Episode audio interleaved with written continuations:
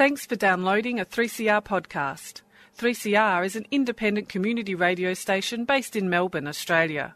We need your financial support to keep going. Go to www.3cr.org.au for more information and to donate online. Now stay tuned for your 3CR podcast. Well, good morning, everyone. You're tuned to Community Radio 3CR. Time is just coming up to 7:30, and of course, that means it's time for the 3CR Gardening Show. My name's Pam Vardy. This morning we've got AB Bishop behind the panels. Would you believe? Good morning, AB. I am. Yes. Good morning. And so, if anything goes wrong, don't blame me. Blame Pam for giving me the wrong instructions. or letting you in front to be in front of the panel. That's right. We also, of course, having you all heard that voice just then. We have to welcome back Stephen Ryan, who's been gallivanting um, off in northern climes, in sunnier weather than what we've been dealing with down here. Good morning, Stephen. Good morning, and yes, but not that sunny. Oh, wasn't it? We got rained on quite a few times, which was all right because it wasn't cold. Oh. So I don't mind getting rained on Yep. when it's not cold. Okay. Uh, but anyhow, we can discuss my, my adventures perhaps a little further. We certainly Yes. Hmm. will, yes, because I'm sure you've got lots to tell us. And we also have to welcome Tim Sansom back. Good morning, Tim. Morning, Pam. Morning, everyone. And Tim, of course, you're CEO of the Horticulture Division down at Diggers Club. That's correct. Yep. Yep, yep. And I've not been up in sunny climes. I've been languishing in the freezing cold of Dromana. Oh, Dromana, come on. Mount Macedon, Dromana, no competition. Okay. All right. You'll win there. No worries. ah, dear. So, what's been happening down at Diggers, Tim? Oh, it's that. It's well, it's winter, so it's that time of the year when the the ground is cold and the the plants are dormant. Yes. Uh, but it's the time of the year for us when it's it's, it's seed season. Really, it's planting season. We're in. We're firmly into our seed catalogue. Uh, we're. Um, I guess this time of the year when the the, the shortest day has now passed. The glimmer of hope of spring is on the on the horizon. uh, there might be cold nights and cold mornings, uh, but it's the time when we sort of hunker down and look at our seed catalogues and plan Yep. the year that's coming. Yep. So that's pretty much where we're at. Well, no, it's also a great time to catch up on maintenance, isn't it, around the garden? Yeah, yeah, things are nice and clear. There's it's, it's funny when the, the winter bones of a garden are, Mm. are um, well, they're beauty beautiful in themselves, but it's also when you can get access into everywhere, and you know you can clean up and um, start to sort of reconstitute the garden for the year that's coming. Yeah, it's I guess- amazing not having weeds growing for, you know, just a month. Yeah, they're get a not, They're not moving. Yeah, Yeah, they're that's just sitting there doing nothing. Actually, do you know what? That's the one thing that I, in some ways, um, feel jealous of in the really cold climates where they can actually put their garden to bed for the winter. Yep. And they can sit and read their, their seed catalogues in front of an open fire or whatever, and just look out the window at snow and things like that. Yeah, that's there, there is a certain charm in it. You could look Yeah. out the window at snow recently, couldn't you? Well, yeah, but, pretty sure but it only sort of there. lasts for about five minutes and it's gone. It doesn't do enough. It doesn't. It doesn't bed down. No, it doesn't. Because this that seed catalogue tradition, that sort of Northern European, Northern American tradition, is very much to do that. Yeah. Fireside, the, the mail, mail order especially. Yeah, and they get carried like- away, so they order far more than they Yes. need because Yes. they've got lots of time. oh, sorry, Tim.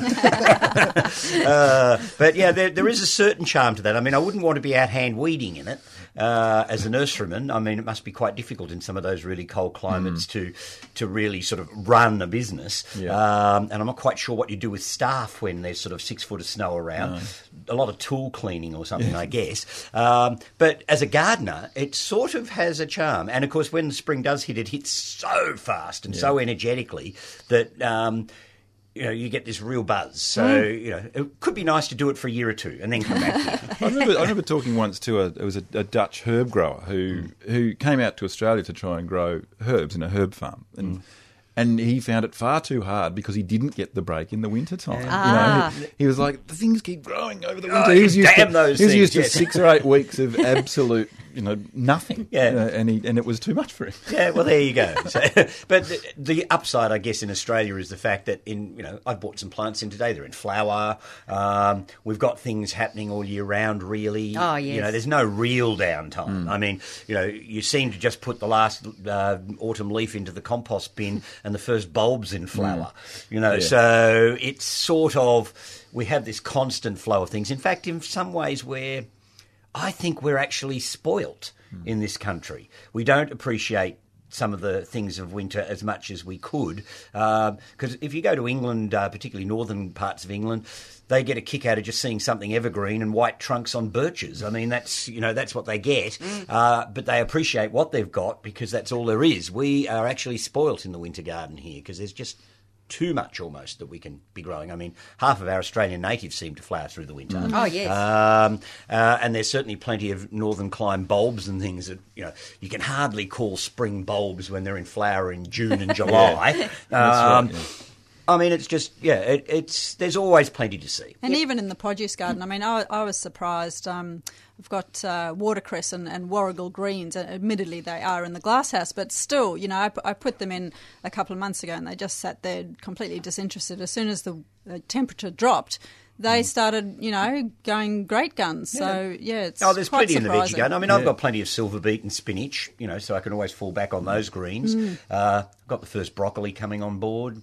You Actually, my I put in Brussels sprouts last season. The aphids got to them, so I completely ignored them. And then I went out the other day and I went, "Oh my goodness, I have Brussels sprouts! Yeah. Fantastic!" So well, they, and they're they- a really long season crop. Yeah, mean, you know, they're not like the other brassicas where you stick them in in the sort of late summer and they come through. You've got to give them, you know, Yeah. 12 months, Yeah, you know, right the way through the season to get a crop. Yeah, no, I was pretty Yeah, it's, happy about it's that. almost unfortunate that you do all that time and spend all that time in the garden with Brussels sprouts just for some more flatulence. But there you go.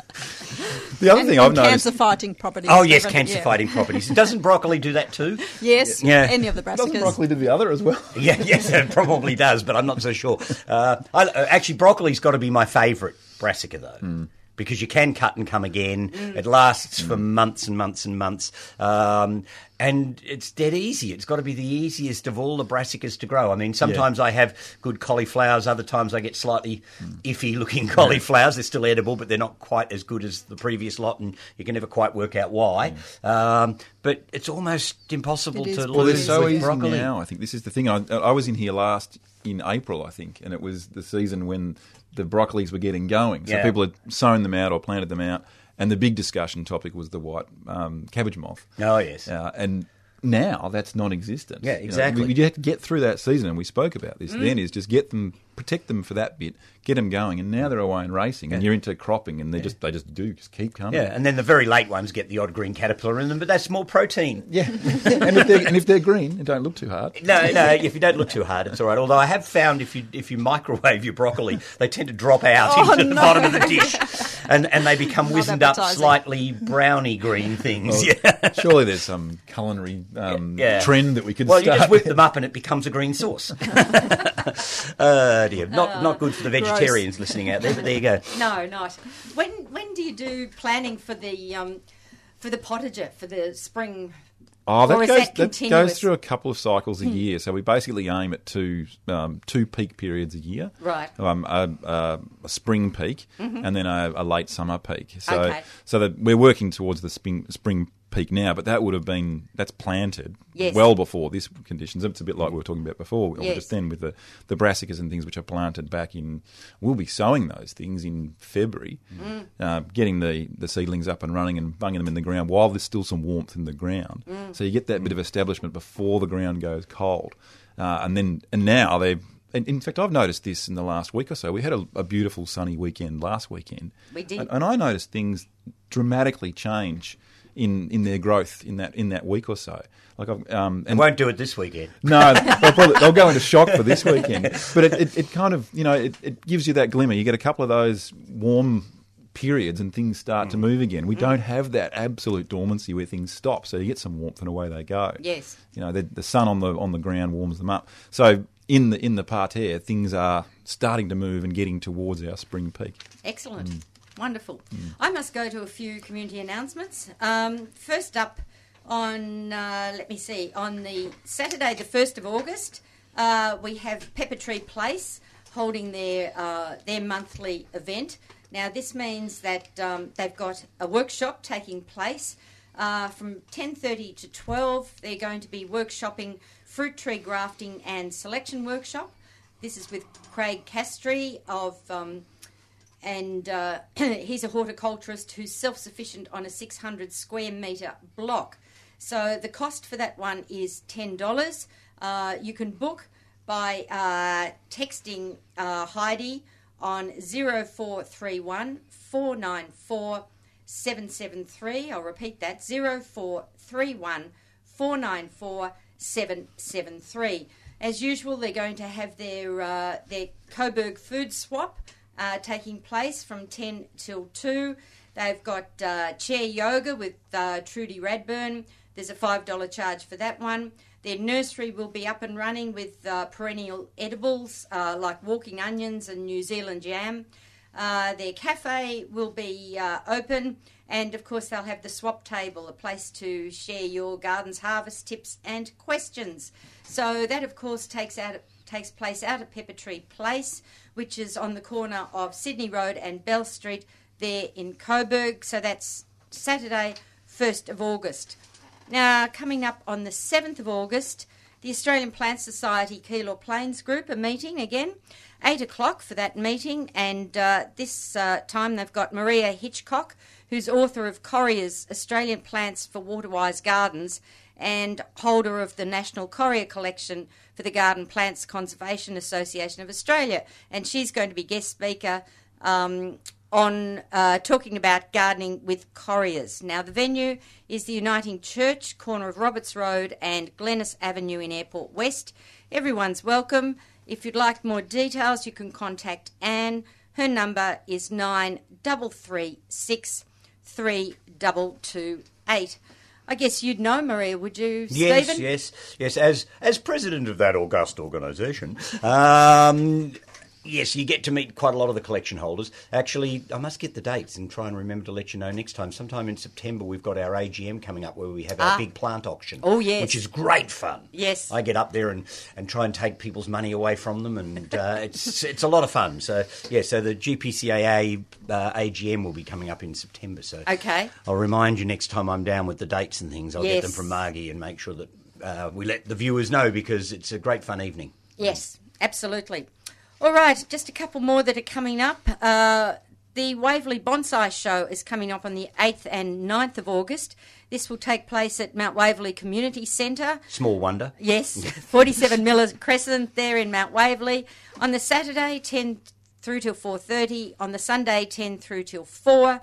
There'll be demonstrations, displays, trading tables.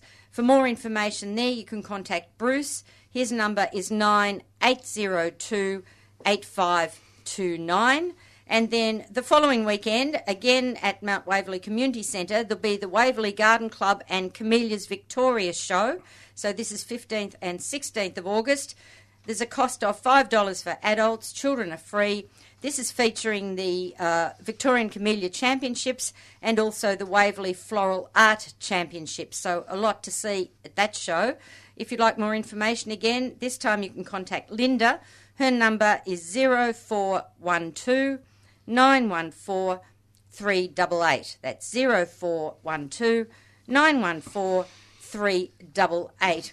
And just finally, one for the diaries. This one's coming up at the end of August, which is 28th, 29th, and 30th of August. Um, the Orchid Show and Sale is taking place along with um, a photographic exhibition. And uh, this is presented by the Orchid Society's Council of Victoria. So it's their 22nd annual Melbourne Orchid Spectacular. Now it takes place down at KCC Park, which is down at Skye. The venue is the Box Hall Pavilion there at KCC Park, and the um, the actual address of the park is 655 Western Port Highway in Skye. The Melways reference 128 J12. Now opening times on Friday the 28th 9 till 5, Saturday the 29th 9 till 5, and on the Sunday the 30th 9 till 4. Entry for adults $10, there's a concession of $8, and children under 15 are free. Okay, well, it's high time we opened up our lines for talkback. If you would like to ask a gardening question this morning, we've got Stephen Ryan from Dicksonia Plants, Rare Plants in the studio. We've also got Tim Sansom from the Diggers Club. Um, so do give us a call. That number is nine four one nine zero one double five. Now, Stephen, we had a bit of homework which Uh-oh. we saved up for you. Oh, thank you. Just what I Um, needed. Well, some of it only came in very late last week and we couldn't deal with it. And the other one we've specially saved for you. Oh, all right. Uh, so I'll give you the hard one. yeah, without notice. I'll yeah. give you the hard one first. Oh, good. Thank you. One of our listeners wanted to know where they could get hold of frankincense and what sort of growing conditions it would Oh, need. I've no idea where you'd get it, uh, but I doubt that it would grow this far south. It comes from very hot, dry climates. Right, So if you happen to be in Alice Springs, maybe. maybe. um, but I can't imagine uh, the. Uh, I mean, without a green, uh, greenhouse or conservatory, I don't know how you'd grow frankincense this far south. If I, hence its biblical association. yeah, hence with its the desert. biblical associations. Yes. yes, It would Uh, be a miracle. Yeah, and, and I'm not quite sure why they want to grow frankincense. Perhaps they're doing a little bit of home embalming. I don't know. um, but um, if they were trying to source it, the only place I could think to try, there's a couple of nurseries up in New South Wales that specialise in all sorts of weird usable plants. Okay. Um, uh, there's the botanic, uh, what do they call themselves? Oh, God, now I, uh, there's the Botanic Ark. Okay. Uh, might be worthwhile checking out. Or, or um, Isabel Shippard's herb farm. Um, Yeah. Um, and, uh, herbs are special. I think is her website, and she's up north somewhere. She's yeah, it'd have to be somebody things. further Yeah. north Yeah. um, um, that might be doing something with it. Um, but um, yeah, and I mean, from what I know about frankincense, which is very little, uh, it's not an overly exciting looking plant. It's very slow growing, um, and um, yeah, it was always very expensive. So one's got to assume it's quite hard to process. uh, so yeah, so you'd only be doing it for the fun of it. I should have thought. okay. Yeah, so yeah, so I'm not sure that that's a great help, but there you go. Okay, so I've passed you across the uh, the other questions that came in too late for us to deal with last week. Ah, when to cut back cannas? Well, it depends on whether you're in a really cold climate or not. If you don't get a lot of frost, whack them back now. Uh, We do. if- yeah, We cut them back. Yeah. Yeah. If you get a lot of frost, like I do, it's actually sometimes better just to leave all of the dying. Uh, brown slime as it turns into on the top because it will help, in fact, protect the crowns. So I don't touch my cannas until later, although my fingers are itching to get in there and deal with them. they look a Uh, bit- they look a oh, bit they look a awful. while, yeah. they look dreadful at this time of the year.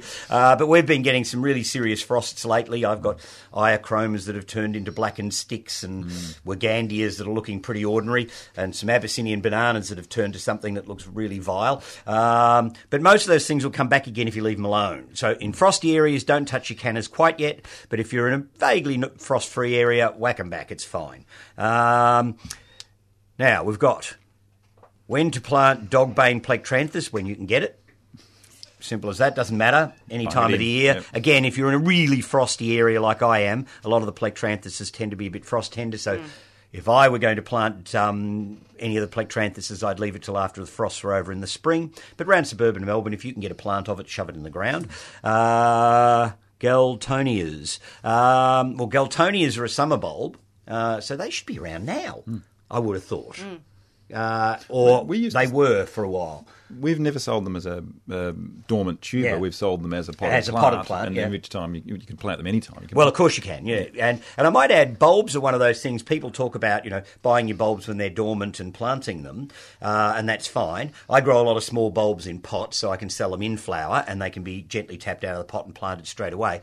But if somebody's got a bulb in their garden that I want. And they've offered to give me one. If they say I'll lift you one when they're dormant, I say don't bother. I'll take it now, uh, for several reasons. One is people tend to forget, or they can't find it when it goes dormant. That's right. And I have never killed a bulb I've dug up in full flower, ever. And in fact, most of the time they, well, if they're in full flower and I plant them carefully, they'll stay there still flowering because they're they're living off the nutrient that's in the bulb, um, and they come back and flower again the next year. So I've never had an issue with bulbs out of season, really. So, but normally if you're trying to buy them from somewhere, yes, you'll buy them when they're perhaps dormant uh, and they're summer growing. So I'm assuming they'd be autumn, um, early winter bulbs that you would buy from the suppliers. I haven't actually seen Galtonias on anybody's list for a while. No, I've never seen them as loose bulbs either. Yeah, You know, which is odd because they should be. I, I years ago I did buy the double flowered one as a bare bulb from somewhere, uh, and then I got bored with it very quickly, and I think I've lost it because it was quite ugly. Um,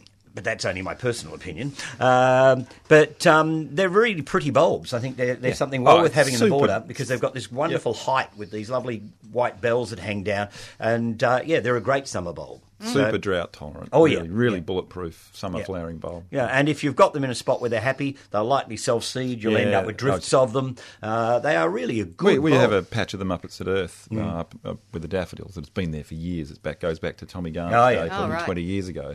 It just you know, established itself, maintains themselves. Just Mm. cut back once a year after they flower, and they keep going. Yeah, they're, they're pretty bomb-proof. So I think that's all I the think you've homework. covered it. Well Good. done. Well done. Ah, that tick. wasn't too hard. Well done, Stephen. Well, on the line now is Joan from Frankston. Good morning, Joan. Oh, good morning. I have six problems. Is that all right? Oh my goodness! I don't know how you cope. Some very strange things are happening in my garden. Um, I, my garlic, uh, somebody recommended freezing some garlic, and I did, and it didn't work. It's sort of come out brown and softish. Is it still usable? Uh, so when you say freezing it, you mean the tubers or the, the No, I put, I put the whole uh, bulb. The, the, I put the whole bulbs in a plastic bag into my freezer. right before to plant them or just No, just no, to eat just them. to keep them. This was, you know, when the when I harvested them last year. Oh, I see. Oh, so they were your homegrown ones that you put in the freezer, and they've now Yeah, they've come out mushy. disintegrated. Um, When they're thawed, I would still use them, but I wouldn't leave them lying around. No, well, actually, I did thaw them, but I put them back in the lower part of the r- refrigerator. No, well, I'd No, throw I them out then. once Yeah. they come out of freeze, frozen, they're going to use them. them straight Yeah, away. you'd, you'd have to use them straight away. Oh, so I have to destroy all those. Well, throw them in the compost. Oh dear. Yeah, you don't have to, you know, No. take You them down to to the fumigate incinerator them. or something. But um, yeah, they, they'll start to because they've been frozen and then they've they've thawed. Um, they're dead. And so they will, in fact, start to rot fairly quickly. Yes, uh, Um, so if you've put them down in the crisper, I think it's time that they went out into the compost. Oh dear, yes. And and another thing's happened with my other garlic. Um, some of the skins are, are green. Mm, well, won't hurt. So, I, the, the, I'm just going to go back a sec to the what, what, why you put them in, in the freezer in the first place. No, no, no. I'm talking about the stuff. The I'm talking about the garlic that I had hanging Oh, up. I see. I see. Um, I, I think that perhaps perhaps there's a um, when you harvest your garlic, it's really key that you cure them well, and that's and that's what storage is about. No, but no, but Norma, this, I'm talking about the garlic from last year's harvest, and I had them hanging up, and they, you know, as- I normally do, and they were quite dry and everything. But when I opened, started opening them up, they were the outer skin was green. and when you keep peeling back, was it not green? no, after no, that? it was white inside. Oh, I don't think that's a Yeah, problem. I, I, I I don't have an issue with that. Why Yeah. would it? Why would they suddenly go green? Because like they that? want to. I mean, gardening is as much an art as it is a science. So there's often things that you can't explain that happen, Oh. and as long as you can work around them, it doesn't matter. I mean, I wouldn't lose sleep over it. No, okay. Now, so I just keep using your garlic, but yeah, get rid of the frozen stuff. Oh, yeah, I will. Okay, that was a bad mistake. Hmm. Yeah, we don't want you having some sort of intestinal problem and having to ring us for advice on that one later. Terrible, isn't it? I love my the garlic. Look, I, I have a plum tree that's behaving very strangely. Usually I have so many plums that I, you know, my neighbours don't want anymore.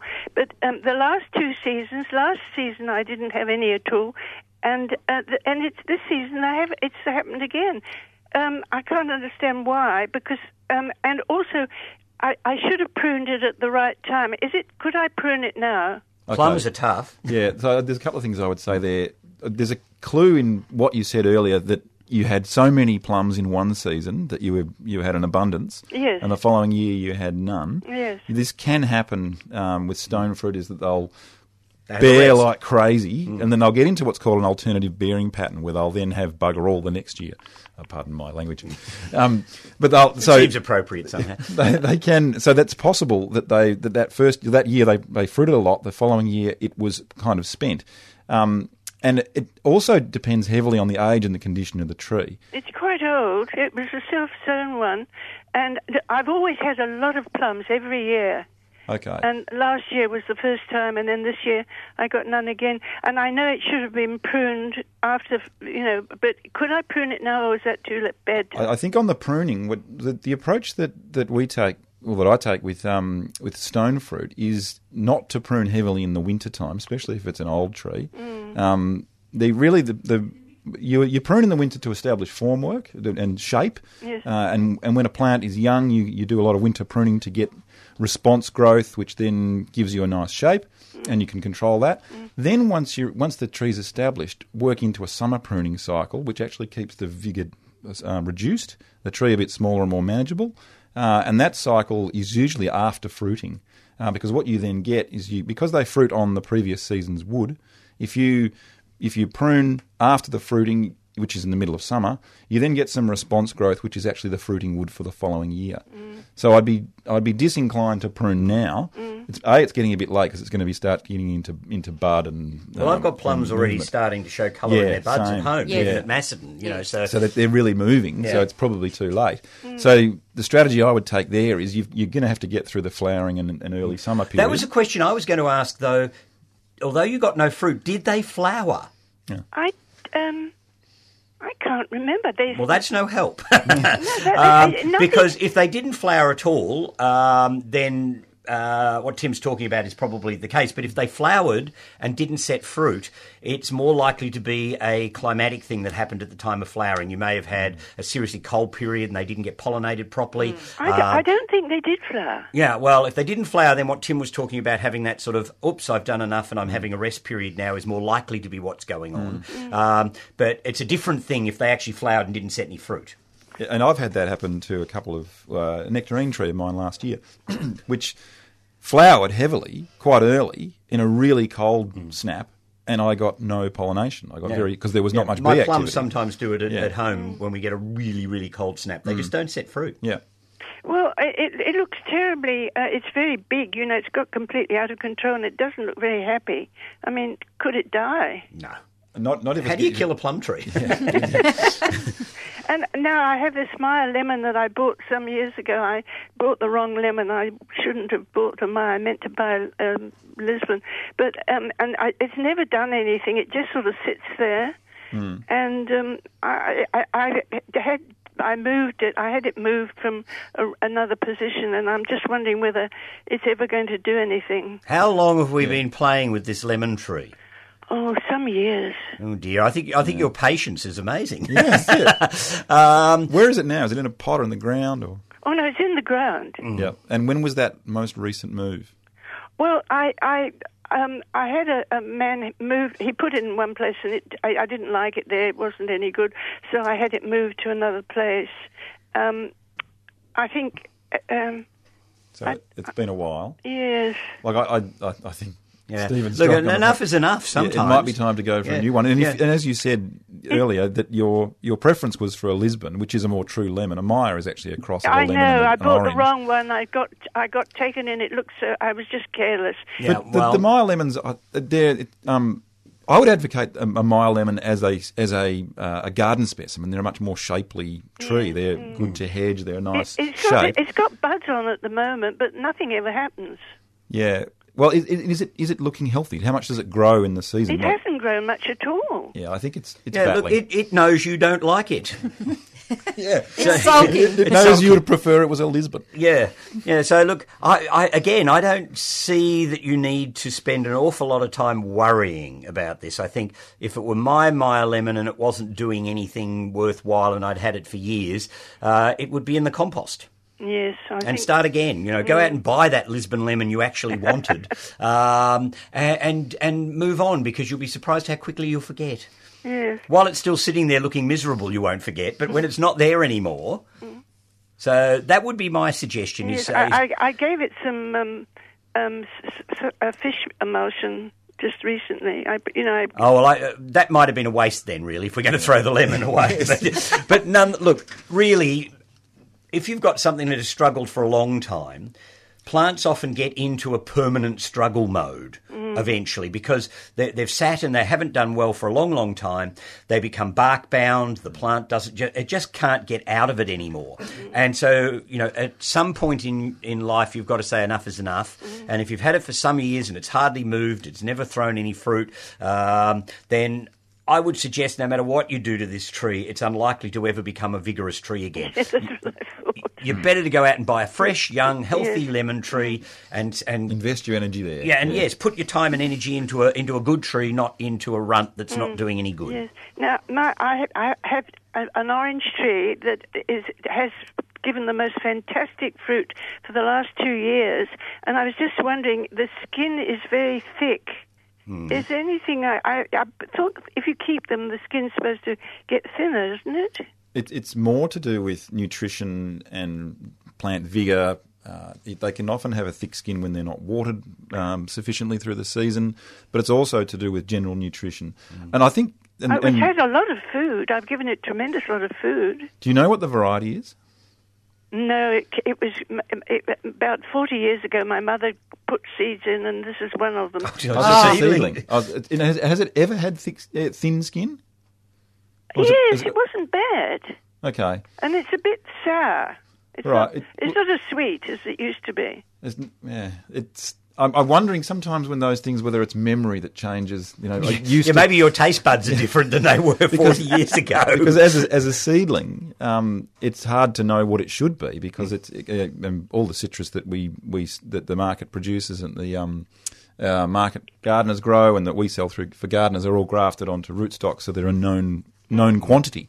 Uh, so then you know what the characteristics of the fruit should be. Yeah. When it's a seedling, it's a bit of a bit of a Yeah, bit a of a roll of the dice. It is a gamble. Um, but look, I, if, it, if it were my tree and you think that it has changed somewhat, I'd probably give it a dose of trace elements, and uh, um, you know that often will help things to sort of balance down again. So that, Yeah. that's probably a good idea. Um, if it's fruiting reasonably well and all that sort of thing, a lot of feeding isn't going to necessarily make it any better um, because In fact, it could make it worse. Well, it if could. you- You could push it into into things that you don't want it to do, like lots and lots of growth at the expense of flowers. Yeah, I, I've never had so many lemon uh, oranges since I. The last couple of years, it's been fantastic. Yeah, well, then don't tamper too much, but maybe a little bit of trace elements might be worth a try. Oh, okay. Thank you for that.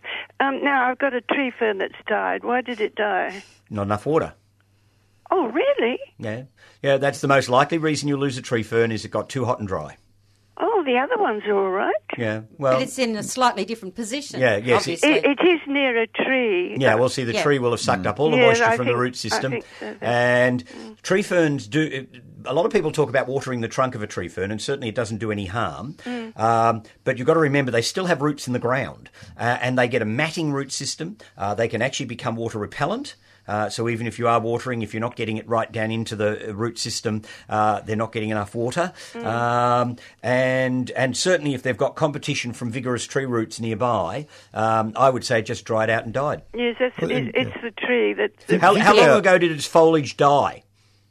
Oh, well, the last few months I've lost. It, it sort of was gradually. You know, it had one little fern. Yeah, all right. Well, So it's it's the the the, tr- the trunk is probably still not quite dead. Mm, They do hang on. Yeah, they will hang on for a long time. So uh, I would make sure you get out there and you soak the trunk and the root system area. Maybe put down a wetting agent to try and get some water Oh, down that's into a the good ground. idea. Um, but also soak the trunk. And when I water the trunks of my tree ferns, I go over them and water them and then go on and water something else. And then I come back and water them again because you need to break the sort of um, tension on the tree fern trunk. So initially it will just run off. But if you water it once and then come back and give it another soak, it will get some moisture into the trunk. Oh, that'd be wonderful. So we might resurrect it. Tree ferns are amazingly um, good at, at resurrecting themselves after serious issues. Yes, because all the other ones are doing very well. You've, you've, you've, I've seen many occasions where a bushfire has been through a wild landscape, and the creek line is where the, the tree ferns will be growing. Oh, They'll all goodness. get scorched off the top, but in they're actually the first things They are. to- They're the the first things to come Yes. prick of green that comes Yeah. up. Those and the, and, and the xanthorrheas, the Mm. tree grasses, are the first things to show back again after the fires. Mm. Uh, I remember that in the 83 bushfires at Mount Macedon. You know, within, it seemed like within a week to 10 days, there were green shoots coming up off the tree ferns and their, and their whole trunks were Mm. completely blackened. But the water is key, though, and you, and you know tree ferns grow in a creek line, uh, and it's not just water on the surface; it's water under Underneath. under them that's really Yeah. providing that source of Uh, moisture. what about water in the top? Well, you can water the top, uh, and that's fine. Some people say you shouldn't water down inside the crown, although I've never had a problem doing that. Um, uh, but yeah, it's a, it's a combination thing. You've got to get the water into the roots, but you've also got to dampen the trunk because the trunk is all root system. Yes. Oh, well, I'll certainly try that. Yeah, so I'd give it a go because there's a good chance the tree fern will reshoot again as the spring comes. Oh, that'd be wonderful.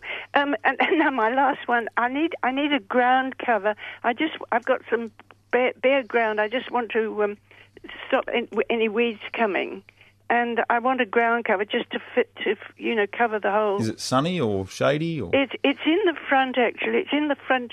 Um, it, um, it's um, actually it's part where the path is. It's it's. I've got a, um, a timber uh, uh, short timber fence. You know, it's only a few inches, and it's. Um, I got. I had to get that um, cut back. You know, the stuff that had come from the the front. I ju- and I just want. Um, it's really the other side of the path. But is it sun or shade? That's the important thing. If it's a shady spot or is it. No, I guess it's sunny. Yeah. Uh, how big an area are we talking about? Is it a metre square or is it two metres or Oh, um, approximately? it, it's uh, it's sort of a strip. Mm. Um, so how wide would the strip be, though? oh, um, How A many, foot, how many steps from one end to a the couple other? of, about a couple of feet, and it goes the whole length. So you need something to cover the ground, but you don't actually want a vigorous ground cover that's going to come out over the path. Oh, yeah, that's a point. You know, because so I would be more inclined to look for something that's actually a dwarf shrubby plant, Oh, yes. um, than than a true ground cover because they will get thicker, so they exclude light to the ground better. Uh, some ground covers actually grow far too flat, and weeds will just go straight through them um, because the light can get to the ground. Uh, I would look at uh, potentially if it's sort of semi shady, I'd look at some of the plectranthuses. We've discussed them earlier.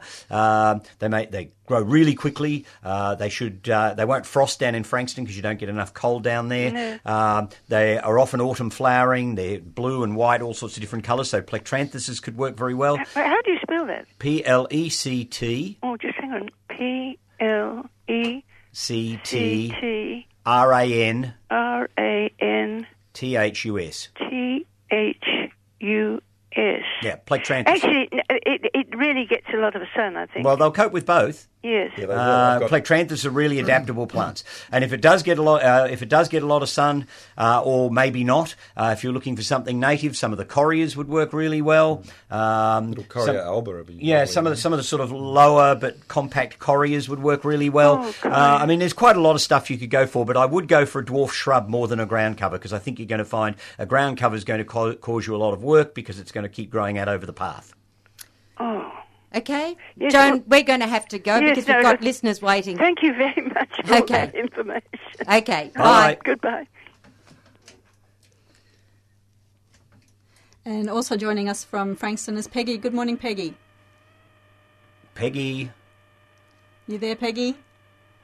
we seem not. We might put Peggy back on hold and uh, and see if we can get back to her. Uh, are you there, Jill? Yeah. Oh, hi, Yeah. Jill. How are you? Um, next Saturday morning, I'm speaking on Monet's herbs and flowers at Montrose Library. Okay, Do people need to book for this, um, Jill? No, they don't need to book, and it's free. Yeah. And um, I've got, I take, you know, some plants to show, you know, especially a few unusual ones. And then I've got, I don't know whether they're going to let me do the overheads, but I went to Monet's garden myself, so I've got heaps of pictures. Mm-hmm. Oh, well, that's good. so times, Jill. 10 o'clock, 10.15 at Montrose Library. Um, I could ring back later and give the Melway or something if you want. Oh, look, I'm sure People people, can find- Yeah, yeah. Look, give them credit for being able to be a bit. Well, sort at of least they look in the self-sufficient. Yes, there's plenty of chances of googling or or, or checking it out on your uh, Sav uh, Savnat or whatever. It's on the, um, the libraries, you know, of that region. Right. It's on their website. I know. Fantastic. Okay, And, um, excellent. yes, I'll put it on the Herb Society website tomorrow. Right. Fabulous. All right, thanks, Jill. Okay, thanks, And Jill. then, then on Thursday, the 6th of August, um, Jude is coming to speak about cooking with Indigenous plants at the Herb Society, which meets 7.30 on Thursday the 6th at Burnley Horticultural um, College, the main building, room 10, and that's Melway 45A12 and um, she's going to bring some examples of Indigenous foods or things she's made from them. Oh, good. as well. Kangaroo tail soup, maybe. I don't know, but I think, I think seeing we're horticultural will be mostly horticultural. Uh, well, they do eat horticultural products. Oh, I know that. Yeah, I most of ours, that. actually. Yeah. I'm, I'm just hoping that it's some Rosella jam. yeah. I don't think, I don't think you use I Rosellas for Rosella jam, though, Jill. Yeah. Okay, thank you. That's Okay. a pleasure. Bye. Bye bye. Right. All right, we'll try going to Peggy and Frankston. Are you there, Peggy? Yes, I'm here. Ah, great. Now, how can we help you? Oh, Stephen, Yes, I've got me. a very straggly Bouvardia, Yeah. and I know I can't prune it until about September. Is Yeah, well, I certainly wouldn't prune Bouvardias even where you are until the weather starts to warm up. Yes. That's right. Now, how hard do I cut it back? How hard do you want to cut it back? I mean, they, you can cut a Bouvardia back within inches of the ground if you feel the need. The issue will be, and this is the thing with pruning, people seem to think of pruning as a controlling mechanism. In a sense, pruning invigorates plants. It doesn't, in fact, slow them down or whatever. And if you cut really hard, then it gives them extra vigor. So what will happen is your Bouvardia, when you prune it back, if you prune it really hard, it will shoot and it will send up these quite strong, long stems, which will almost put it back to what it was before if you don't then take extra action later. So what you need to do is prune it really hard, encourage some nice strong growth from the bottom. Then when that new growth gets going, nip it back a bit so that you take the tops out of it so that it encourages to create side branches so that you can build up a nice bushy shape. Does that make sense? Yeah, yeah. So that's what I would do. I would wait till sort of September. September, that's what I was. Yeah, I would be fine down in Frankston, I would have thought. Um, and then give it a really hard cut. But then when it starts to shoot, nip the tips out like you were picking tea leaves. Um, Right. And encourage it to bush and bush and bush. So nip the tips out two or three times during the spring. And then that will make a nice compact bushy plant that will hopefully go into flower for you later in the year. Terrific. Thank you very much. That's a pleasure, Peggy. Righto now. Bye Bye. bye. Bye. Oh, if I could only grow Bouvardias. Come on down the peninsula. yeah, well, it was one of those plants my mother always wanted. Oh, and um, are you there, Mike in Gippsland? Yep, yep. Hello. Hi, how are you? Oh, uh, You're on air. Mike. Oh, great. Okay. Um, I wanted to talk about uh, just a quick thing about lawn, uh, but the main point of my concern uh, this morning is the uh, roadside vegetation on freeways, uh, which has been trending towards the natives, like the Xanthorrhea that you mentioned. Was that Tim that mentioned, mentioned it earlier? Oh, we were t- yeah, might have been. Yep. Yep. Well, the, yeah, the Xanthorrhea, um, beautiful, beautiful plant. I've, I've germinated those seeds myself. Very hard to germinate, but uh, finally got around to germinate, germinating some Xanthorrhea seeds for, for my own garden.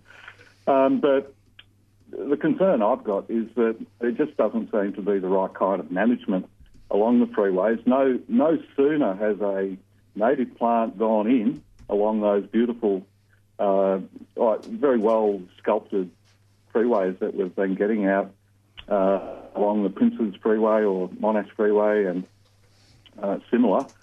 And uh, I, I see them all dying. I, I see the, uh, the the people that, that go in to spray for weeds seem to do it on a windy day. I, I happen to, as a, well, I've observed quite quite regularly that, that native plants seem to be infinitely more sensitive to uh, glyphosate, for instance, than uh, than other plants. Um, it- it's it's a concern. Have you noticed something similar uh, along? Or Well, they don't do noticed- anything along the Calder freeway, so no, I haven't. well, like, but but well, even driving up here this morning, we've got East Link and Peninsula Link, which are fairly new roads. And yes, there's been a big movement towards planting lots of strappy leaf natives. Like there's lots, Lots of of, highly lomandra. bred lomandras. There's lots of you know little dwarf lomandras, and um, you know, and I, I think. I mean, I don't know. I'm no expert on this, and you'd probably have to talk to freeway planners. But I think what they're doing is it's more. It's not so much habitat creation. I mean, it, it's it's more about um, an aesthetic, and they're trying to get a particular landscape look. Um, it does look a bit of a sterile version of native Mm. planting, um, and and clearly they have to maintain it with some. And of course, if Thursday's the day they've put, put down on the rosters to go out and spray, if Thursday's blowing a gale, they'll probably still go out and spray. Uh, it's like cutting the grass on Thursdays, even if it doesn't need it. I mean, councils and, and what have you tend to work by rosters, and um, they do some very odd stuff. So, you know, it's just the way it is, I think. Um, but, uh, you know, freeway plantings could be fantastic if they use that space well, but you rarely see good plantings along No, I don't think strips. I remember that um, was it two or three summers ago, and we had that really hot, hot weather, and there'd been a huge movement towards using uh, phormiums, the New Mm. Zealand flax, in freeway plantings, and every single one of them got scorched to the Oh, yeah. ground. And and understandably, I don't know why people think of New Zealand flax as being seriously tough. It comes from a very cool, damp climate. South Island, why, New Zealand, yeah. why, in fact, should it be able to Well, it cope with tough. 45 degrees? Yes, it sort of looks tough, but it's nowhere near as tough as people think. And it needs some water if it's going to grow well. So, you know, bad choice. But, but it appears they have. That's what my point was that they've kind of learnt that lesson in a way Mm. because now they're moving to these. They're, they're highly bred lomandras. They're not bush lomandras. They're actually you know genetically well. They've been bred, and they work better than that. Mm. But they are working on a, a pretty monocultural kind of Yeah. aesthetic. It's not. It's not a. It's not by no means an ecology going. No, on and and I guess from the point of view of the management of those things, of course, if it is a sort of monocultural sort of planting, almost anybody can manage it because you know it's one plant. You can sort of see what's There's not there that's not meant to be there, so you spray those ones. You know, and so you get this sort of um, you know this sort of landscaping by numbers sort of thing that happens, and I can understand why it does because. If you plant in a really complex Australian native landscape along a freeway, none of these jokers with trucks and, and spray guns are going to know what to spray and what not to spray. They're going to spray all the good stuff and leave all the weeds, uh, the way it will work in the end. So, unless they are prepared to employ trained horticulturalists who really know their stuff, um, then we're always going to end up with these weird sort of plantings and, and inappropriately managed plantings where they're spraying stuff and killing stuff that they've planted, which seems like an awful waste of money. But all those things happen. Yeah, uh, yeah, I think I think I agree with that. It seems to be something to do with, or where somebody uh, there said something about the um, the, the roster system, and uh, but yeah, I, I, I've seen the Gahnia, and it seems to be very very uh, sensitive towards any kind of uh, overspray, and uh, it just seems to instantly kill the plant. Um, just one other uh, thing that I've been experimenting with. Uh, if, you, if you've got time. Yes, Yeah. go for it, Mike. Uh, yep, uh, it's the um, what, what's that most common lawn? Uh, it's I think it's either couch grass or uh, Kikuyu maybe. Is, kikuyu. is it a Kikuyu. coarsish grass or is it a, a finer one? It's one that uh, if you let it go, it can grow up anything, and it's like it sends out uh, it sends out shoots uh, like anacondas out. It's in the- probably kikuyu or Yeah. something Or like summer that. grass. Or maybe Yeah. buffalo, one of those. Yep. Yeah, buffalo or cuckoo. Yeah, that, that sounds right to me. Well, um, I, I got sick and tired of the incredible growth rate of that stuff, and uh, I just nuked it. Um, and I've, I've probably taken my mowing down to probably a tenth, even even even it could even be a fifteenth. When you say you nuked it, you you sprayed it out. Is that what you did? Well, yeah, I did use that uh, Yep. that, that uh, glyphosate stuff. And you replaced it with garden instead of lawn. Has that been what you've done? I- I've, I've actually uh, turned it into a into a kind of a native uh, garden, and uh, uh, my rule for planting is it's either a native or it's a food producing thing. So I've got some olives in there amongst it, and uh, so on. And I think I rung up on another occasion. I talked about uh, a widgie digi. I've had. Uh, does anyone know the, the it's an it's an Australian native? Bidgy widgy. Uh, digi widgie. Yeah, bidgy Yeah, we used to have a lot of Yeah. fun with it as kids. We'd make Yeah. huge balls out of the seeds and then play catch. and if somebody missed, they ended up wearing it. Yeah, yeah, it's Tell I know stuff on. Yeah, uh, Acaena. That's right. Yeah, because I've actually Yeah, seen it uh, used it- it- in. Oh, go, go on, That Mike. does, yeah, it's a great populating plant for um, to populate uh, a garden, so that uh, if if um, there's other weeds, that it tends to form a filter and prevent the spread of weed seeds. I w- would warn anybody planting it though if they've got dogs or cats. Oh, yes. Uh, 'cause- Or woolly socks. Yeah, or woolly socks. Yes, if you run around with woolly socks, or in fact, if you run around with shorts and you've got hairy legs, um, it's probably not the best plant when it's in seed. I mean, uh, we've got a corgi at home and she's really low to the ground, and if she walks through the bidgy widgies, um, she comes home and all her undercarriage is full of all of the seeds of that thing. Uh, So it's it's not my favourite plant, I have to say, um, from a practical point of view. Yeah, well, it it is difficult to work with, but when it's down, when when it's been mowed, and when it's uh, it's finally established on a on a fairly low level, uh, the the seeds aren't. aren't Yeah, aren't yeah, it's probably fine then. Okay. Uh, and it's got a pleasant foliage. I mean, it's a nice, pretty little leafed plant. Actually, New Zealand's the home of the Yeah. Bidgewidgie because there's some really good cultivars that come from New Zealand. I've got one with the most amazing metallic, sort of mauvey purple foliage, Yeah, uh, which is beautiful. But getting back to the the kikuyu, the, the buffalo grass, there was a, a friend that um, uh, I, I've been offering to help with her her lawn mowing, and I suggested to her that uh, perhaps she should get rid of the kikuyu, and we did. And her half, and, and the same thing has happened happened with her. She she said that before she used to have to mow uh, practically non-stop, and uh, now she says that she's able to manage her garden. So um, I'm just wondering, you know, like to me, that if somebody seems to be a little bit worried about how much mowing they're, they're doing or not being able to control their garden, uh, the first thing I look at now is whether they've got that uh, particular lawn, type of lawn, Oh, yeah. and, and just if, if they have got that particular kind of lawn, get rid of it because it's just way too prolific for some people to, to Look, it depends on your attitude to things too, Mike. I mean, um, you know, you talk about cutting down maintenance and all that sort of thing, but for me, my garden is a place that I go out to to enjoy. So I actually like gardening. I don't. I don't say mowing is my favourite thing, but I don't mind getting the mower out and run over the lawn on a regular basis. Um, and I always remember my old friend Christopher Lloyd when he was alive saying that low maintenance gardens look like that. Oh, Sticky. yeah. So I, I actually want my garden to be somewhere where I can go out and engage in it all the time, and there's always jobs to do. I actually think it's better than paying money to go to the gym. Personally, Uh, having never been in a gym though, maybe I'm wrong. I, I, from from my point of view, the, the, the lawn thing is around scale and proportion and how much time you, you want to work with. Lawns um, are open void spaces in a garden, which are often really important Yeah. for perspective and. Uh, Well, they give you, know- somewhere to stand to look at the rest. Yeah, yeah. if you- if a, a perennial border is is without a, a lawn or a path in front of it is uh, impossible to digest. Um, but it's and I I took the lawn out of the front of my place because I I don't love mowing lawns. I don't mind it. But I've contained it to a point where I've I can look after that. It doesn't. It's not going to take all I my did the same thing weekend. too, Tim. In, in our garden, we've got over an acre of garden, and there's one section of lawn which I grandiosely call the orchard because it's got half a dozen fruit trees in it, uh, and it's the only piece of lawn we've got. It's perfectly circular, uh, so I can go round and round and round and round with the lawnmower. It's very easy to manage, um, and it's a big enough space where you can have friends round for a picnic or whatever. But it's not any bigger than that. Yeah. You know, so we can do the biggest Ryan gathering we need to. You all uh, fit, yeah. and we all fit. Um, but it's no bigger than that. Yeah. And so it's the absolute minimum amount of lawn Yeah. for, for a useful space in the garden that we can have.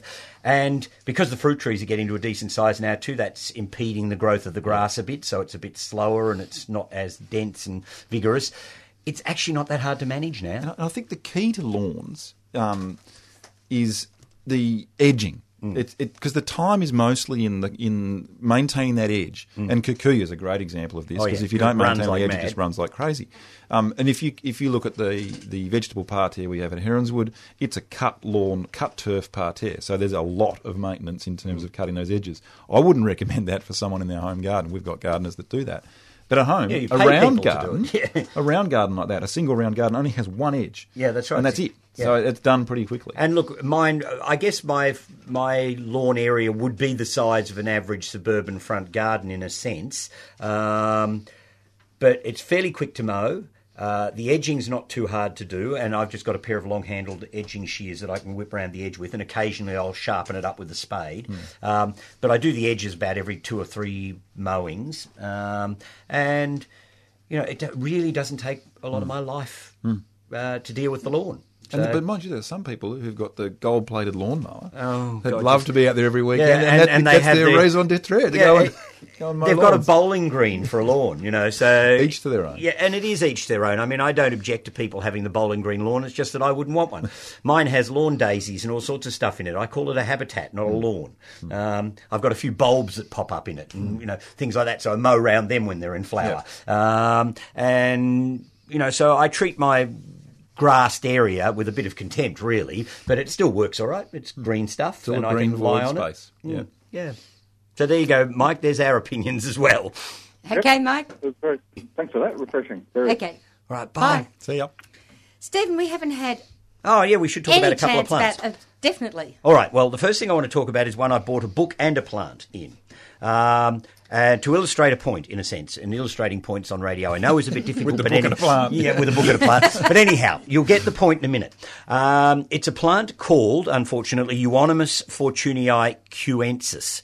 Um, now, the euonymus is a tough plant, and there's some that are climbers, some that are shrubs, some that are ground covers. And in the case of kewensis, it's actually a ground cover. And when you, when and if you ever see it for sale in a nursery, and I'm probably one of the few that grow it, sell it, it's just this little flat growing thing uh, with very tiny little dark green leaves, about half the size of an English box leaf, so they're quite small. Uh, and as a young plant, that's exactly what it does. It just creeps along the contours of the ground. So if there's a bit of a slope, it'll run down, but otherwise, it just stays perfectly flat. And you might look at it and say, oh, interesting little ground cover, maybe. Uh, it doesn't flower, it doesn't do anything else but be dark green and grow on the ground.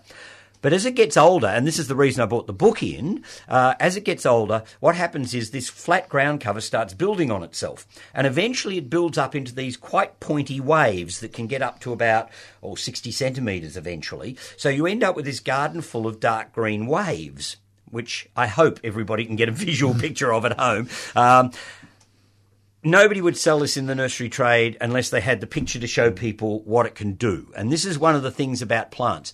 You've either got to do a lot of research and understand what the plant's going to do before you buy it, or you've got to have a nurseryman that you rely on and, un- and who understands your requirements and can, you know, talk you through plants to try out keeping in mind that most plants aren't so expensive that if either you or the nurseryman does make a mistake, well, you pull it out and start again and you've got a gap. I mean, I'm not frightened to try out things I haven't grown before because that's part of the fun of gardening. Uh, but a lot of plants don't present themselves in their mature form as a young plant in a pot. So you do have to suspend disbelief a little bit with some plants. And this funny little euonymus is one of them. I, I got it originally from one of the tube growers who thought it was going to be the best thing since sliced bread. I'm not even sure he's As growing. a flat ground cover. Yeah, well, no, he knew what it did. Oh, okay. But the problem was that none of the people who bought his tubes knew what it Hmm. did. So if they bought it from him, they didn't know how to present it or how to market it or how to convince people to plant it. Um, and so I'm assuming by now that he's probably stopped growing it because I was one of the few that bought it. Um, because it's, dare I say, quite easy to propagate, I don't need to buy it again. Um, uh, so I can strike my own. Um, uh, so once you've got the variety, it's not that hard to strike. In fact, it will root down on the ground a bit too. So you get what I call Irishman's cuttings, which are sort of cuttings with roots already on them. Uh, if you sort of scratch around or bury the branches a bit, um, and so it's a really interesting little plant. But it will only sell, I think, in a place where the nurseryman's enthusiastic enough to point it out to you, show you the p- picture in the book probably, um, and convince you that this will be an interesting plant. I've got one landscape designer that's used this plant uh, that I convinced her to use it, and she saw this picture in this book. It's the only book I've ever been able to find with a photo of this plant in, um, and. I'm hoping that it will build a little impetus once a few people see it. The problem is that it'll take probably two to three years to start building on itself and create the wave effect. So initially, it's just going to be this little flat dark green mat, which will still be a, a respectable ground cover, I guess. Um, but until it starts showing its characteristics, nobody else is going to plant it. So it's it's an interesting little plant, though. It, um, for those who are familiar with the Melbourne Botanic Gardens, opposite the the new the children's garden, it's not new anymore, Yep. but directly opposite the gate to that, there's a bunch of um, they're Muehlenbeckias. They're- yeah, yeah, Yes, they've grown yes. on and they're frames. grown on a frame. Yeah, so they look Uh, like seaweed. That's right. That's Yeah. right. And this, the, the picture that it's in um, Stephen's book looks like that, but it's Yeah. doing it self-supporting. I thought when I first looked at the photograph that they were on. Uh, Yeah, little- they were on some sort of little frame. obelisks Yeah, or something. and in fact, this would have been the perfect plant to put under those Muehlenbeckia um, frames to create that sort of undersea thing. They've used asparagus fern. That's right, they Uh, I think the it's asparagus myri. myri, yep. Yeah, that they've used there, uh, which looks quite good. But I think this would have been even better had Mm. it been available and or had somebody known that it was available and used it. Um, and um, yeah, I think it's a great little plant. But I, I reckon it would look quite interesting under a small forest of birches or something yeah, like it that, would. wouldn't it? It would. It'd look great. Uh, and that Will sort it of thing. take much shade? It will take a bit of shade. It doesn't want to have dense shade. Uh, and the only issue you would have putting it under deciduous trees, I guess, is when it's still a flat mat and hasn't started to build on itself, it could get swamped by the By the foliage leaves, uh, in the autumn. Uh, I'm not sure how much leaf litter it will cope with when it's young, but as it gets older and it starts building itself up, the leaf litter is going to drop to the bottom. So it would probably be fine once it got its act together. So you might have to put the blower over it the first few years until it uh, until it got well established. But I just think it's a really interesting little plant and.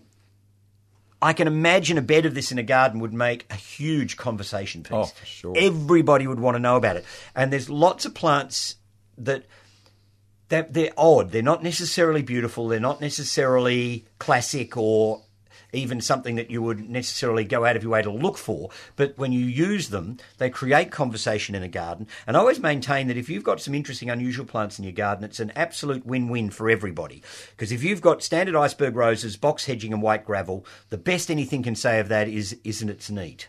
You know, because there's nothing to talk about. You know, we all know what an iceberg rose looks like. We all know what box hedging's like. We know when the gravel needs raking. There's actually no sort of excitement in a garden like that. It just looks neat. Um, but if you've got a plant that is sort of a bit unique in your garden, something that's a little bit out of the ordinary, a bit offbeat, preferably something that's got a slightly strange characteristic about it, people will come in and your visitors will arrive and they'll go, What's that? So you get to teach them something so they learn and you get to look smart. Imagine that as a little quirky front fence. I think it'd be You know, fantastic. just along the front fence Yeah, line, it would yeah. be amazing. Yeah, so you know, so you know, perhaps thinking outside the square is a good thing in our gardens because when you think about it, most of us live in a house very similar to the neighbours, on a block probably the same size. We're probably in the same socio-economic group as our neighbours.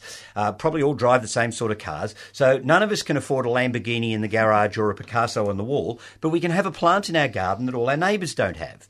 And in fact, I get annoyed when talkback radio people uh, tell people just to wander around the street, see what everybody else is growing, and plant some of those because that's bound to work. It's just exacerbating the problem. Well, and, and, and look, it's, it's true. I mean, if you go out and look around the neighbourhood and see what's growing, you'll, yes, get, you'll well, get a you'll get a climate something that is a survivor. Yeah, there, you'll get but something not necessarily. It, it actually discounts lots of options. It does, and you end up with a garden that looks like your neighbour's. You know, so for me, it's all about having a garden that's a little different, a little interesting, um, that um, you know has some quirky and interesting plants. I mean, one of the other things I brought along this morning is a camellia, which is actually very close to the wild form of Camellia japonica. It has basically the sort of deep cerise single flowers that you'd expect on a wild Camellia japonica. It's obviously a Japanese selection, and its leaves cur- or its stems curl and twist and go in all sorts of different directions. Uh, so I'm calling it my crazy camellia, um, and it's a cultivar that goes under the name of Unruri, which is possibly mispronounced, but it's U N R Y U. And it would make a great tub specimen, a great conversation piece in the garden because even when it's not in flower, it's doing something weird. Um, and in fact, I've planted one in the garden at home, which I intend thinning to keep the characteristics of the branches. So, yeah. yeah, so I'll thin it out and keep it sort of open so that I can look at these weird, strange branches. And that's another thing I love in gardening is those funny little quirky maintenance things that you have to do that are artistic. I mean, the general weeding can get a bit tedious after a while. But if you're out there shaping and making something do what you want, I see that as an artistic pursuit. And um, this camellia, which is flowering in midwinter, uh, will flower for months. The rest of the year is going to be this quirky conversation piece.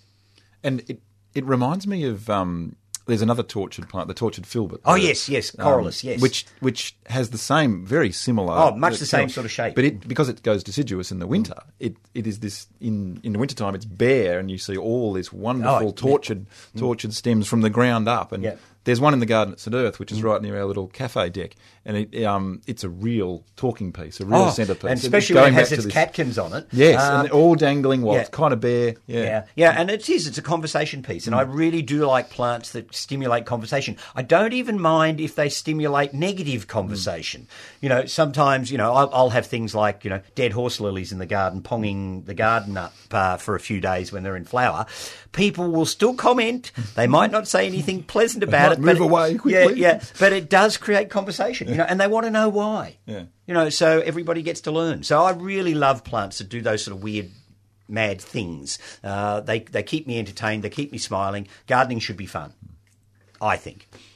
Okay, let's go to our next caller. We, Oh, good morning, Elaine in Burwood.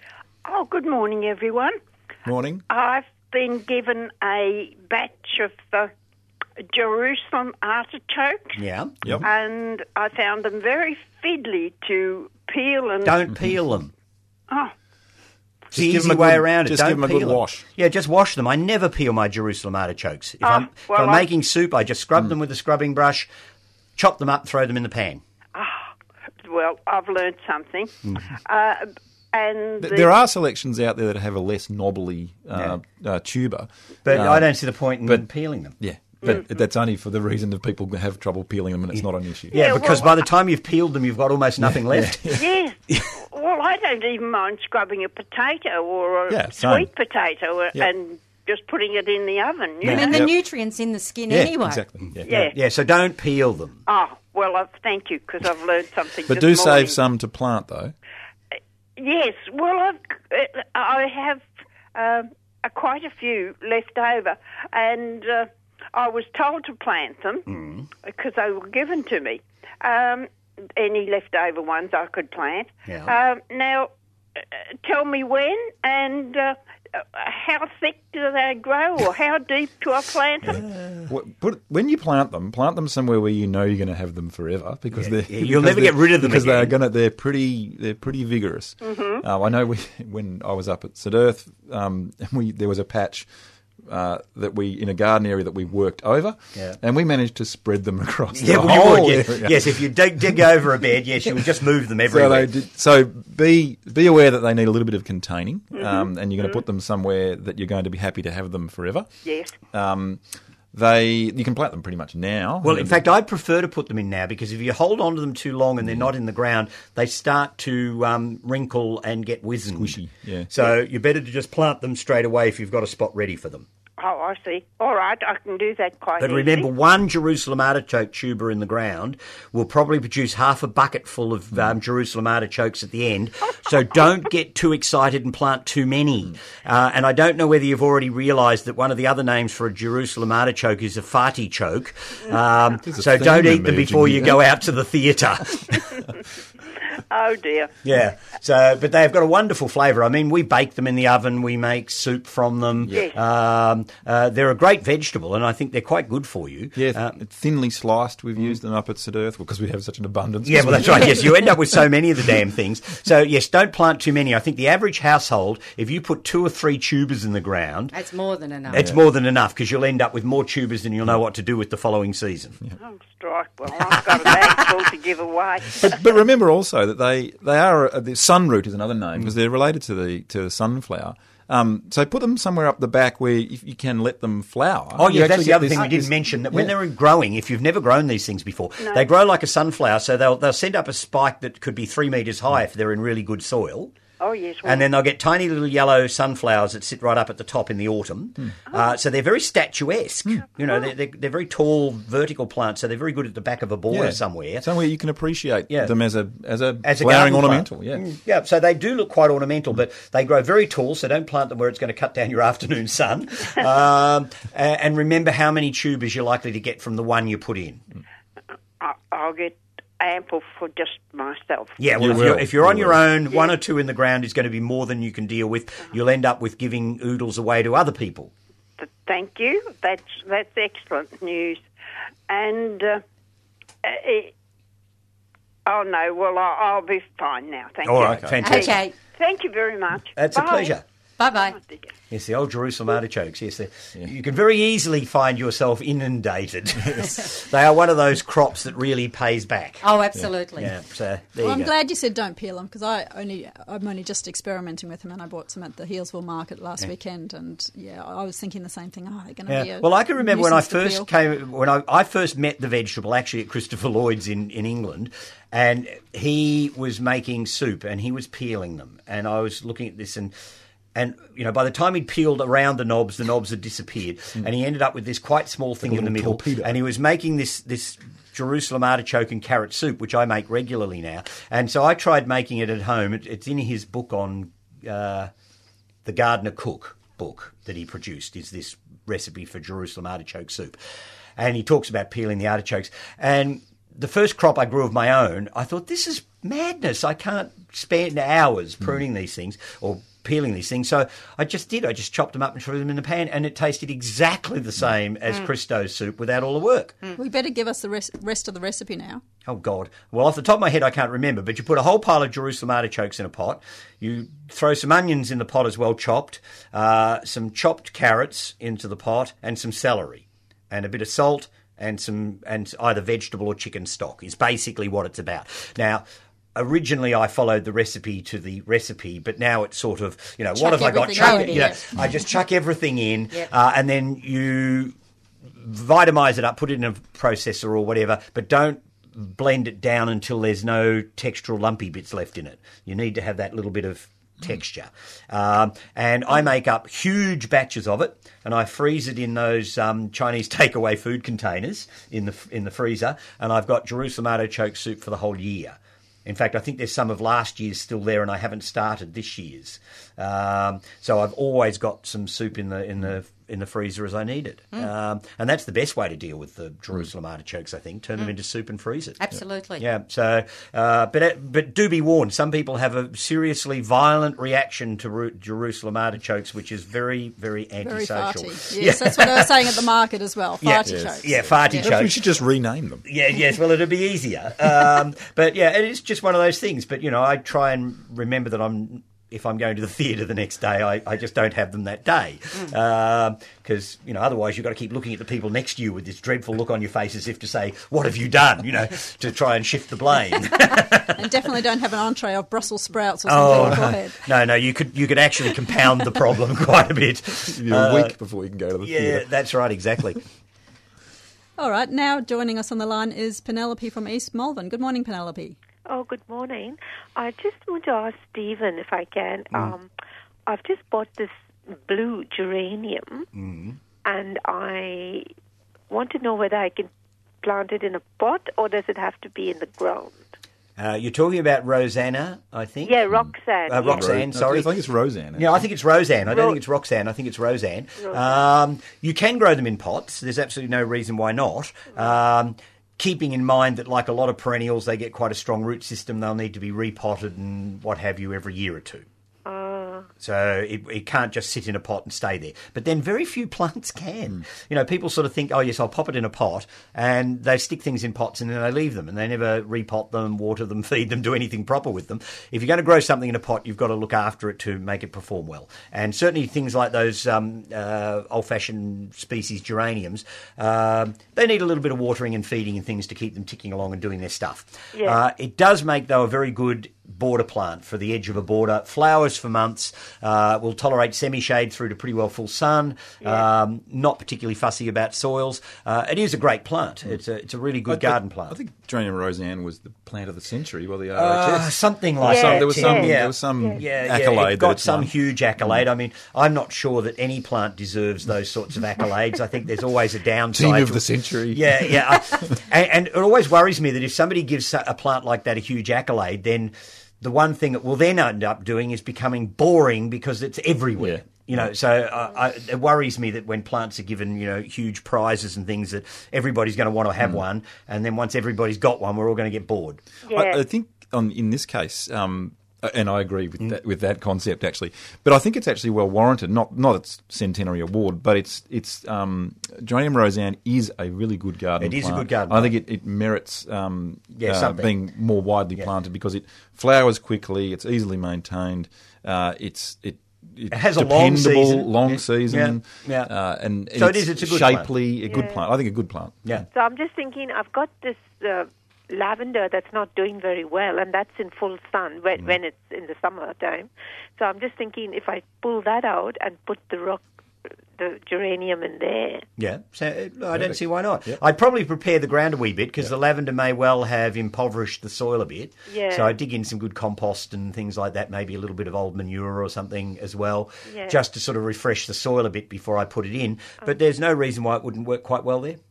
Okay, thanks, Stephen. That's a pleasure. Thank you. Bye. Bye. Yes, there's always this dreadfully worrying sort of thing where, you know, good plants can then become tiring because you see them everywhere, and yet they're inherently a good plant.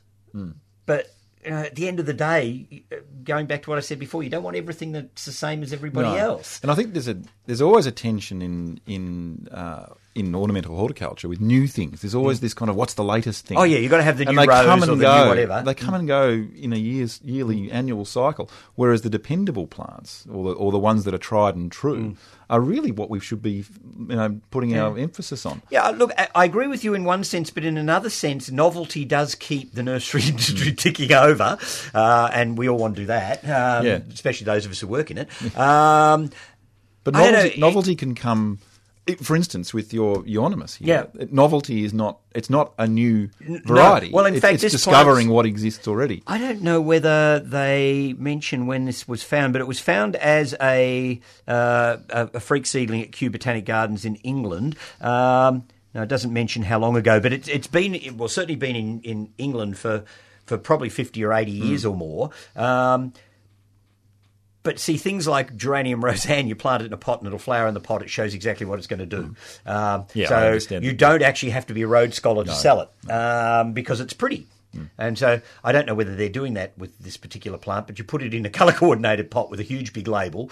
Uh, Oh, and yes, it- they are. Yeah, yeah, I thought they might. Uh, and then you know it'll it'll walk out of the chain stores Mm. because they don't actually have to know anything about the plant. People will pick it up as an And I think that's purchase. partly about to knowing there are different people who have different emphasis and different knowledge on gardening. Yeah, and that's fine too. You know, Of we've all got. I mean, we don't. We, We we don't all know about brain and- surgery. You know, so that's fine. I mean, I know it exists. That's my level of expertise in brain surgery.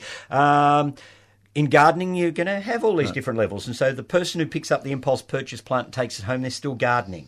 And if they have success Hmm. and they want to go the next step and they, they they've the first step Yeah. on the rung, and I think Yeah. that's that's we have to. yeah, to you've got to get them understand in to start with. Yeah. Mm. Otherwise, they're never going to become the keen gardeners that are going to do the the, right. Mm. the, the really serious gardening and become sort of obsessive and passionate about it. Um, so yeah, everybody has to start from somewhere. Mm. So yeah, so things like geranium rozanne are actually a very good starting point Mm. for a lot of gardeners because w- once they've tried that plant and hopefully had success with it, um, it will inspire them a bit. Because I actually also have the belief that in gardening you do need to have your stalwarts that do things well, but there's also the fun of the challenge Hmm. of growing the thing that everybody tells you you can't. You know, Oh, because we that's that part of it as well. We have lots of plants in our list, uh, both edibles, uh, mostly, I guess, edibles in this context, which uh, are subtropicals. Hmm. And I get a lot of people who are just on the perimeter of the climate zone Yeah. where it's going to work, who are like, oh, "I'm going to have a crack. You know, Yeah. I'm, I'm going to see if I can do it. And can I grow a banana in Hobart? Well, know? exactly. You know, none of these things are that expensive that you No. can't. I always say to people, is it going to cost me more than dinner out? And if it's going to cost me more than dinner out, maybe I have to consider it. But if it's going to cost me less than dinner out, I mean, I go out for dinner, enjoy a dinner, and hopefully have nothing to show for it 24 hours later.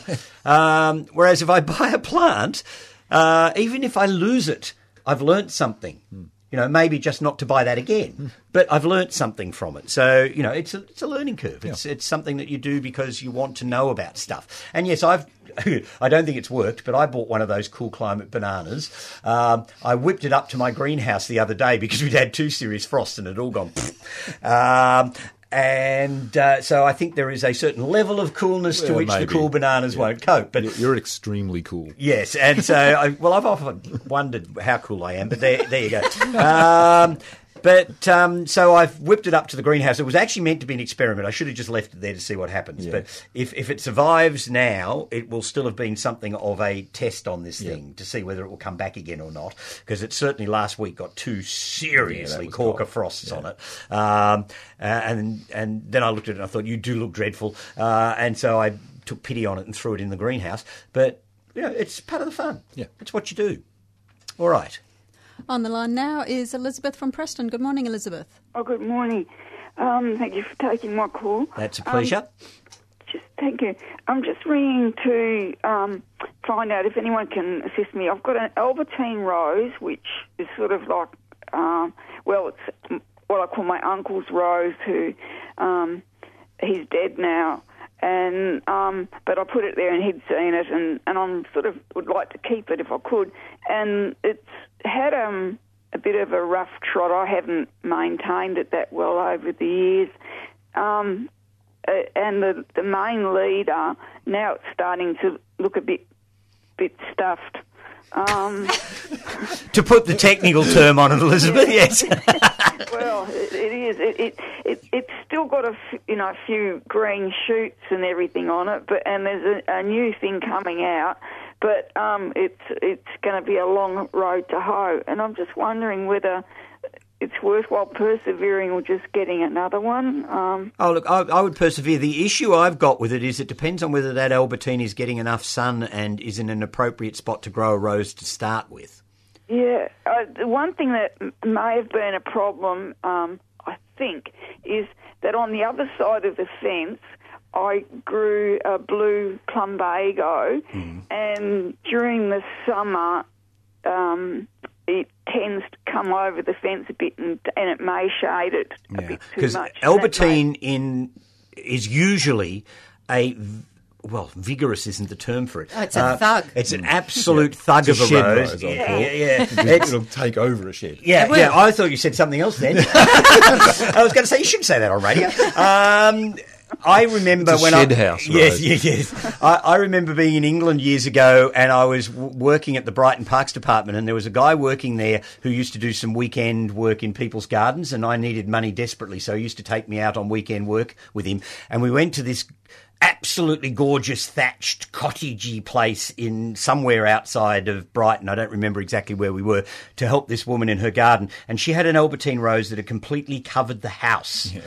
It was up and over the top of the house, and I think it was going across onto the cowshed next door, um, it, and we had to prune it. Yeah. And I reckon I would have been better to go to the zoo and fight the tigers.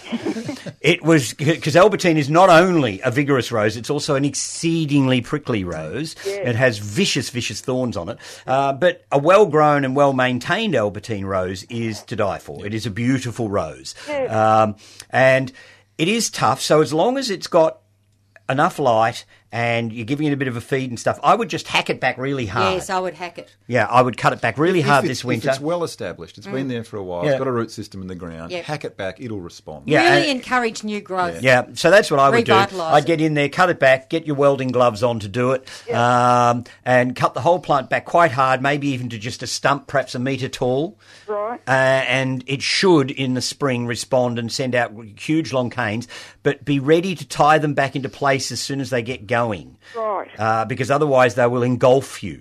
Okay. What about? See, I've got it's just got one main leader now. Yeah. Um, uh, that's the one I'd have to hack back. Yeah. And Yep. there'd be nothing. So it'd be okay to do that. Oh, yeah. Yeah, Yes. yeah. Yep. Oh, They all are I'll tough that today plants. Yeah, yeah. So I would, I would just, you know, cut it back to about a metre high, take everything away, uh, and then hopefully you'll get some really good growth from really low down. You might get some good strong water shoots that come from nearly ground level. If you do get those, then I'd take even the rest of the rose down. Because I imagine, Right. I, I don't think I've ever seen an Albertine that's on a on a graft on a rootstock. They're usually a cutting, so Yeah. so you can hack it back hard and not be worried that the rootstock Right. is going to come over, which is an issue with sometimes with roses. yeah. So that's what I would do, Elizabeth. Be vicious. I will. Um, I just need to ask one thing with it.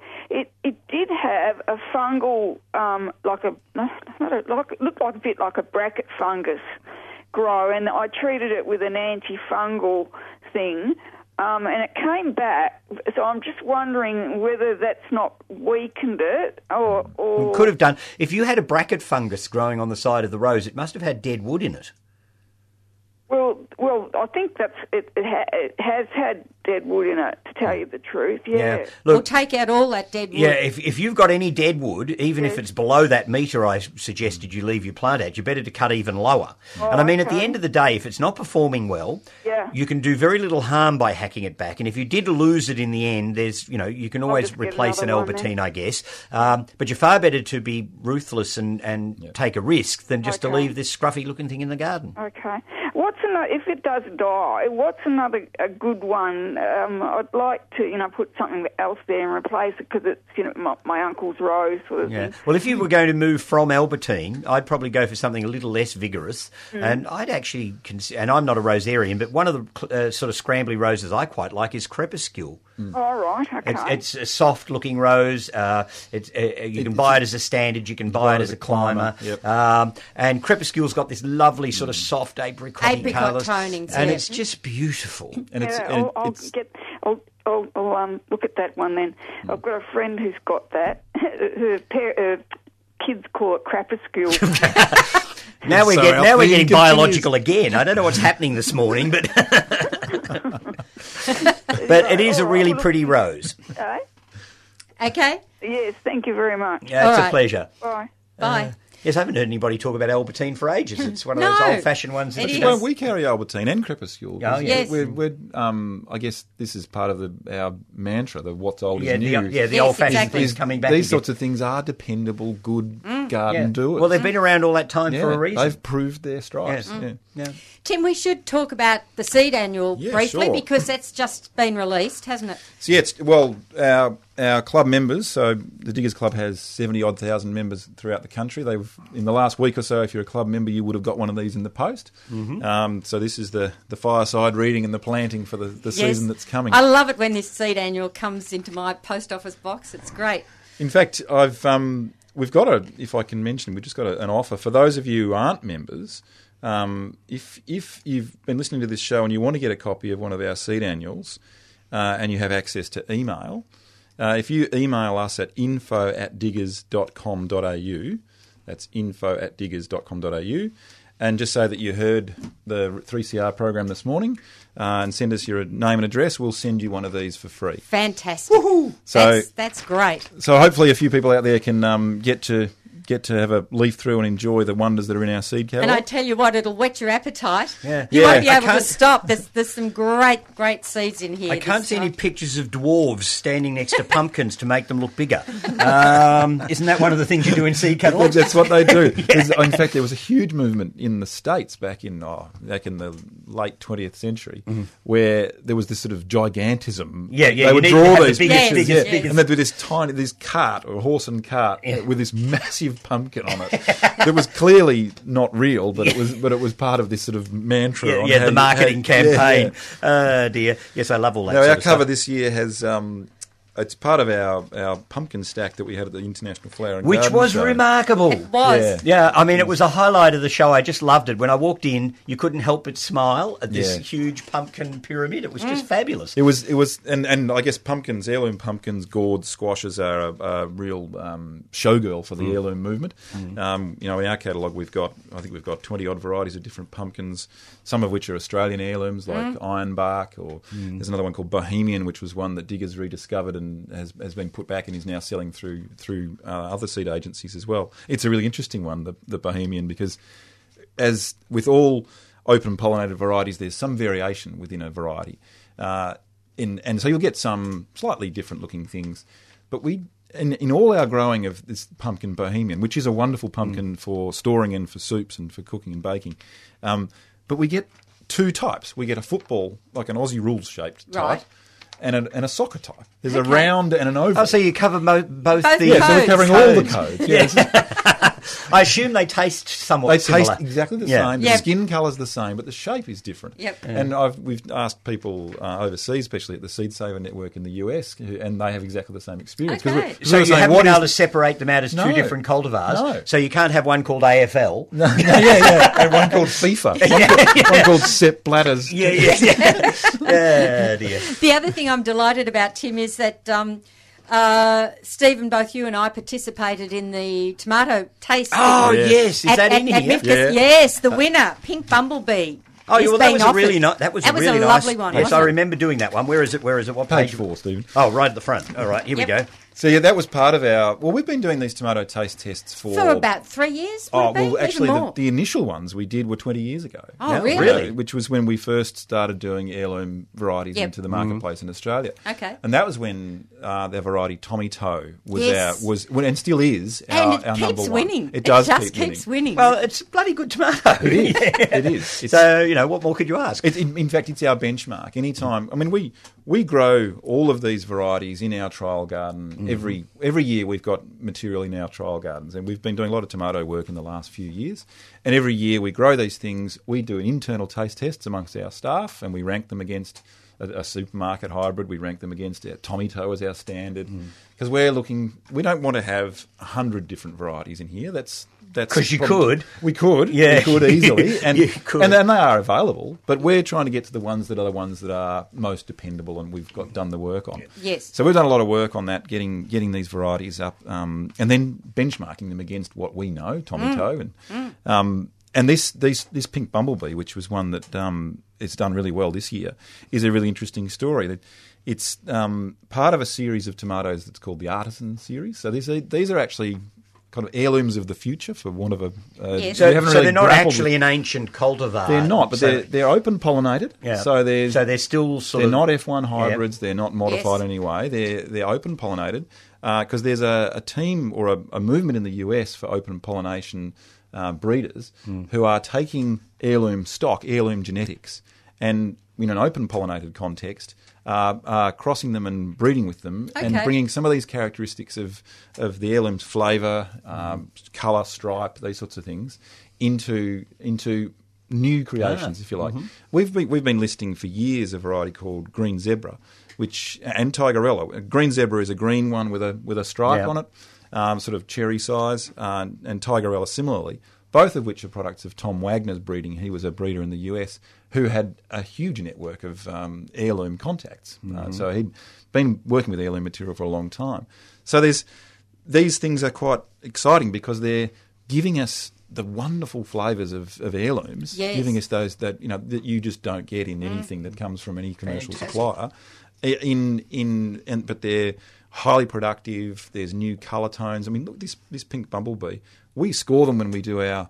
Um, when we do our taste test, we score on taste, we score on texture, and we also score on appearance. And this one, when it's sliced, it's it's with the sun behind it, or it, it, it sort of glows in the flesh. It's um, sort of yellow. Which makes no difference once it's in a sandwich, but no, no, but but it, but it, is- but it looks, but it is it, does- it does in a salad. For yeah, well, in instance, salad, Yeah. yes, yes. um, so you know now is the time of the year when you know it, it, feels like the middle of winter we've spoken about, but this is the time of the year when we start to get our seeds going. Yes. uh, and and I think um, you know I think there's there's a we're trying to demystify how people work with seeds. I think seeds are something that you know we, we talk about the level of experience of people in gardening, and you might start at geranium Rozanne, have success there, and then look at what other what other what else can I do. Hmm. Um, we are in our seed catalogues trying to make these things as simple and as accessible to as many people as possible. Hmm. Tomatoes are probably one of the easiest ones to grow. You, you know, little punnet, Yeah, get they them going. germinate fairly germinate pretty easily. regularly, hmm. re- readily.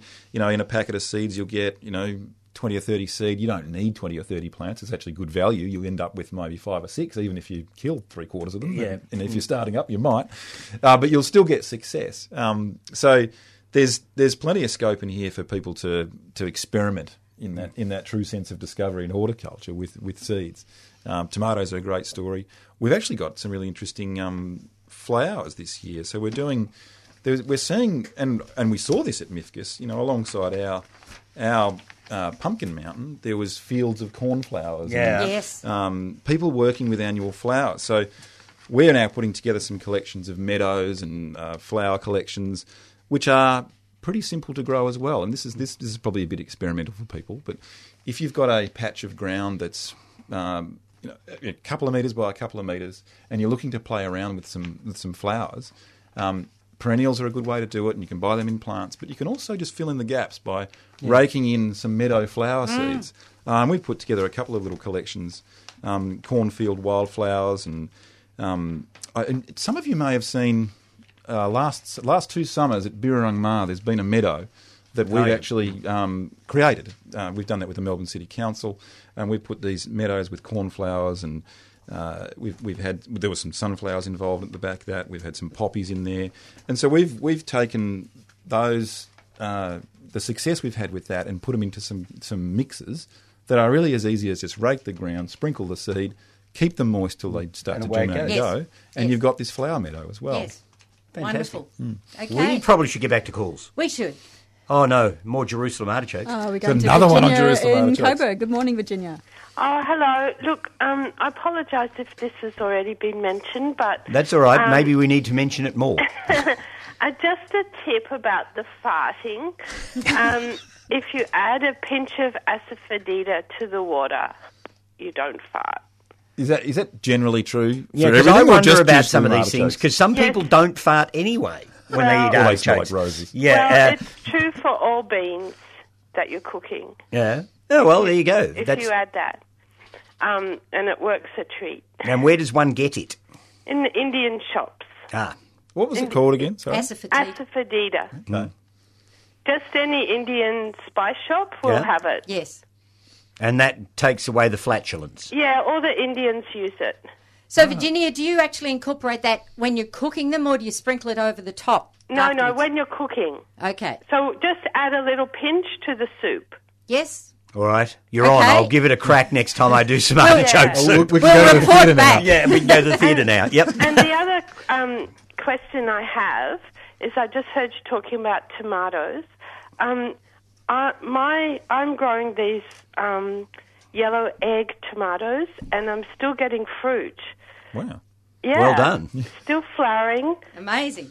still setting fruit, still picking fruit. I wonder, can I keep it going? Of course you can. next Oh, have a go. Yeah. Yeah, Yeah, I know yes, lots of people that have kept tomatoes going year after year off the one plant, so you can. The only issue you might have is that the thing could grow into something Mm. of a monster. Oh, okay. I just wondered if maybe it would just be diminished.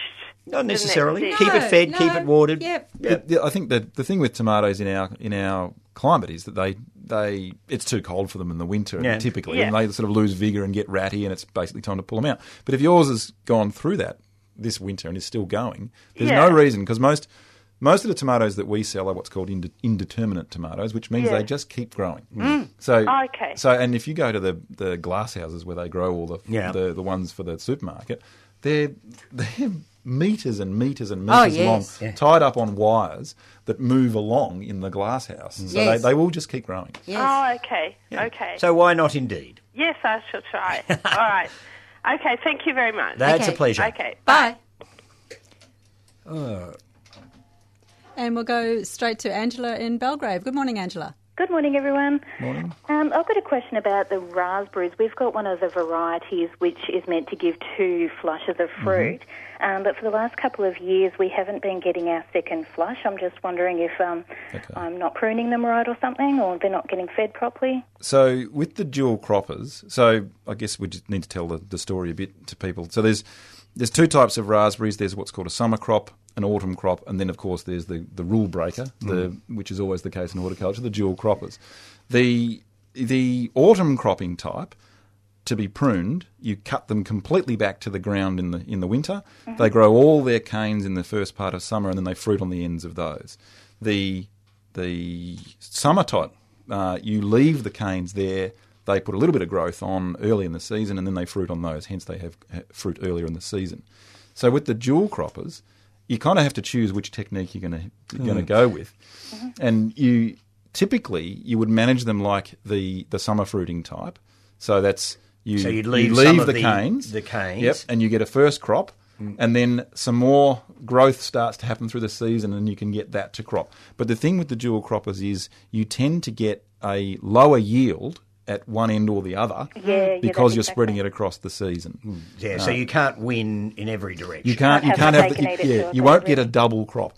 Look, and I think the the key to that for me is if if if it's the only one you've got, then you can just tolerate that and have picking over a longer period, and just you know just be aware of that fruiting pattern. But if you've got a few of them, you and you've got some other ones which are summer fruiting already, perhaps create. You know, make your one, make your dual cropper fruit in autumn by cutting it back all the way Right, to yeah, the well, ground. we've got heaps. We've only got the one variety, which is the dual cropper, but we could have two different spots and just prune them differently. So, Yeah. Yeah, yeah, yeah you can work. do that, and then you'll then you will get that cropping at both. Yep. Yep. Oh, qu- excellent. That's brilliant. Um, just one other really quick question. We've got a um, tortured robinia, a standard one. Oh, yeah. And we were just wondering the best spot, um, best soil requirements and sun requirements and that kind All of right. thing. All right. Well, the Robinias like lots of sun. Yep. So open, sunny aspect and good drainage. Anything in the pea family, which they are, Mm-hmm. um, they hate wet feet. So good drainage is important. But apart from that, they're pretty hard to kill. The only thing I'd be very careful of, they're grafted onto an ordinary Robinia, and if you damage the roots, Oh, you're in you'll have suckers coming up. Oh, which We're all, we're all nodding on that one. Yeah, uh, Robinias are a group of plants that I have a love-hate relationship with. If I was planting any, I'd want to have acreage. Um, uh, they have a vigorous root system. system, and it's very easy to break the roots on them. The contorted one, because it's a smaller growing head, its root system will probably not be quite as vigorous as the big tree ones would be. But nonetheless, just be careful you don't damage the roots. Yeah, yeah, we're not usually fans of Robinias ourselves, but the um, the contorted one looks so cool we couldn't resist. Yeah, I have to say it is an interesting plant, but having mentioned my contorted camellia and Tim mentioned the contorted filbert, I think the filbert is a far better plant yeah, than the. we've got we do have one of the filberts and, and another one um, we're trying to grow from a cutting. So yeah, Yeah, so I think it's a better plant than the robinia. But anyhow, the robinia is an interesting addition to the contorted plant range. Perhaps we should all have our contorted gardens. Um, Yeah. There was a famous gardener in England years ago who had a garden he called his lunatic asylum. and he used to plant all these weird, strange plants into it. And I have visions of doing the same thing one day. And instead of a bird bath, I'd have a chopping block with an axe in it, and, Oh, or yeah, a we've witch's got lots of cauldron the, or um, something. we've got lots of the um, Sophora prostrata, the little baby. Oh, well, yes. So they Mm. look fantastic in the same area too. Okay. Okay, thank you. Bye. Bye. Great, and we'll go straight to Judith in Newport. Good morning, Judith. Oh, hello. Who am I speaking to? Well, you're speaking to us all. You're on air. To everybody. Yeah. Yes. Oh, all right. Um, I, I want to know when to cut back the cannas. Now, if you're in Newport, I'd take yes, them down now, to ground level now. Yeah. hmm Okay. And um, oh, uh, dog bane plectranthus. If I want to transplant them, If you want We, transplant- we, we, uh, did you ring in last week? Yes. Right, we've we actually answered all your questions Ah. earlier today. You obviously I weren't up early enough. I thought I had to ring back on the inside. No, no, we actually answered them all, Yeah, but, but nonetheless, very was- quickly. Oh, yes, quickly. Uh, if you were going to shift the, if you're going to shift plectranthus, I'd wait till the the worst of the winter's over, Yes. and then Because shift them then. The frost, I suppose. Well, in Newport, you wouldn't get too many frosts, No, but no, uh, not but- as, the, as the soil Yeah, starts to warm up. yeah, but them they will a hit the ground running if you if you move them when the ground's okay. starting to warm. Yeah, and the lamb's ears. Oh, you can do that now. Yes. Okay. And gazanias. Well, you could divide them up, I suppose. Anytime. Any time, pretty well. But you know, Yeah. you could do them now if you wanted to. I mean, it, it wouldn't matter. You could divide them up and replant them. I them. want to give some to my daughter, and I've got many. Yeah. Well, had- yeah, had get in there with a spade and yeah, dig it up. Yes, and I dig up do. a big clump so you Oh, can Yes. well. Yeah. Yes.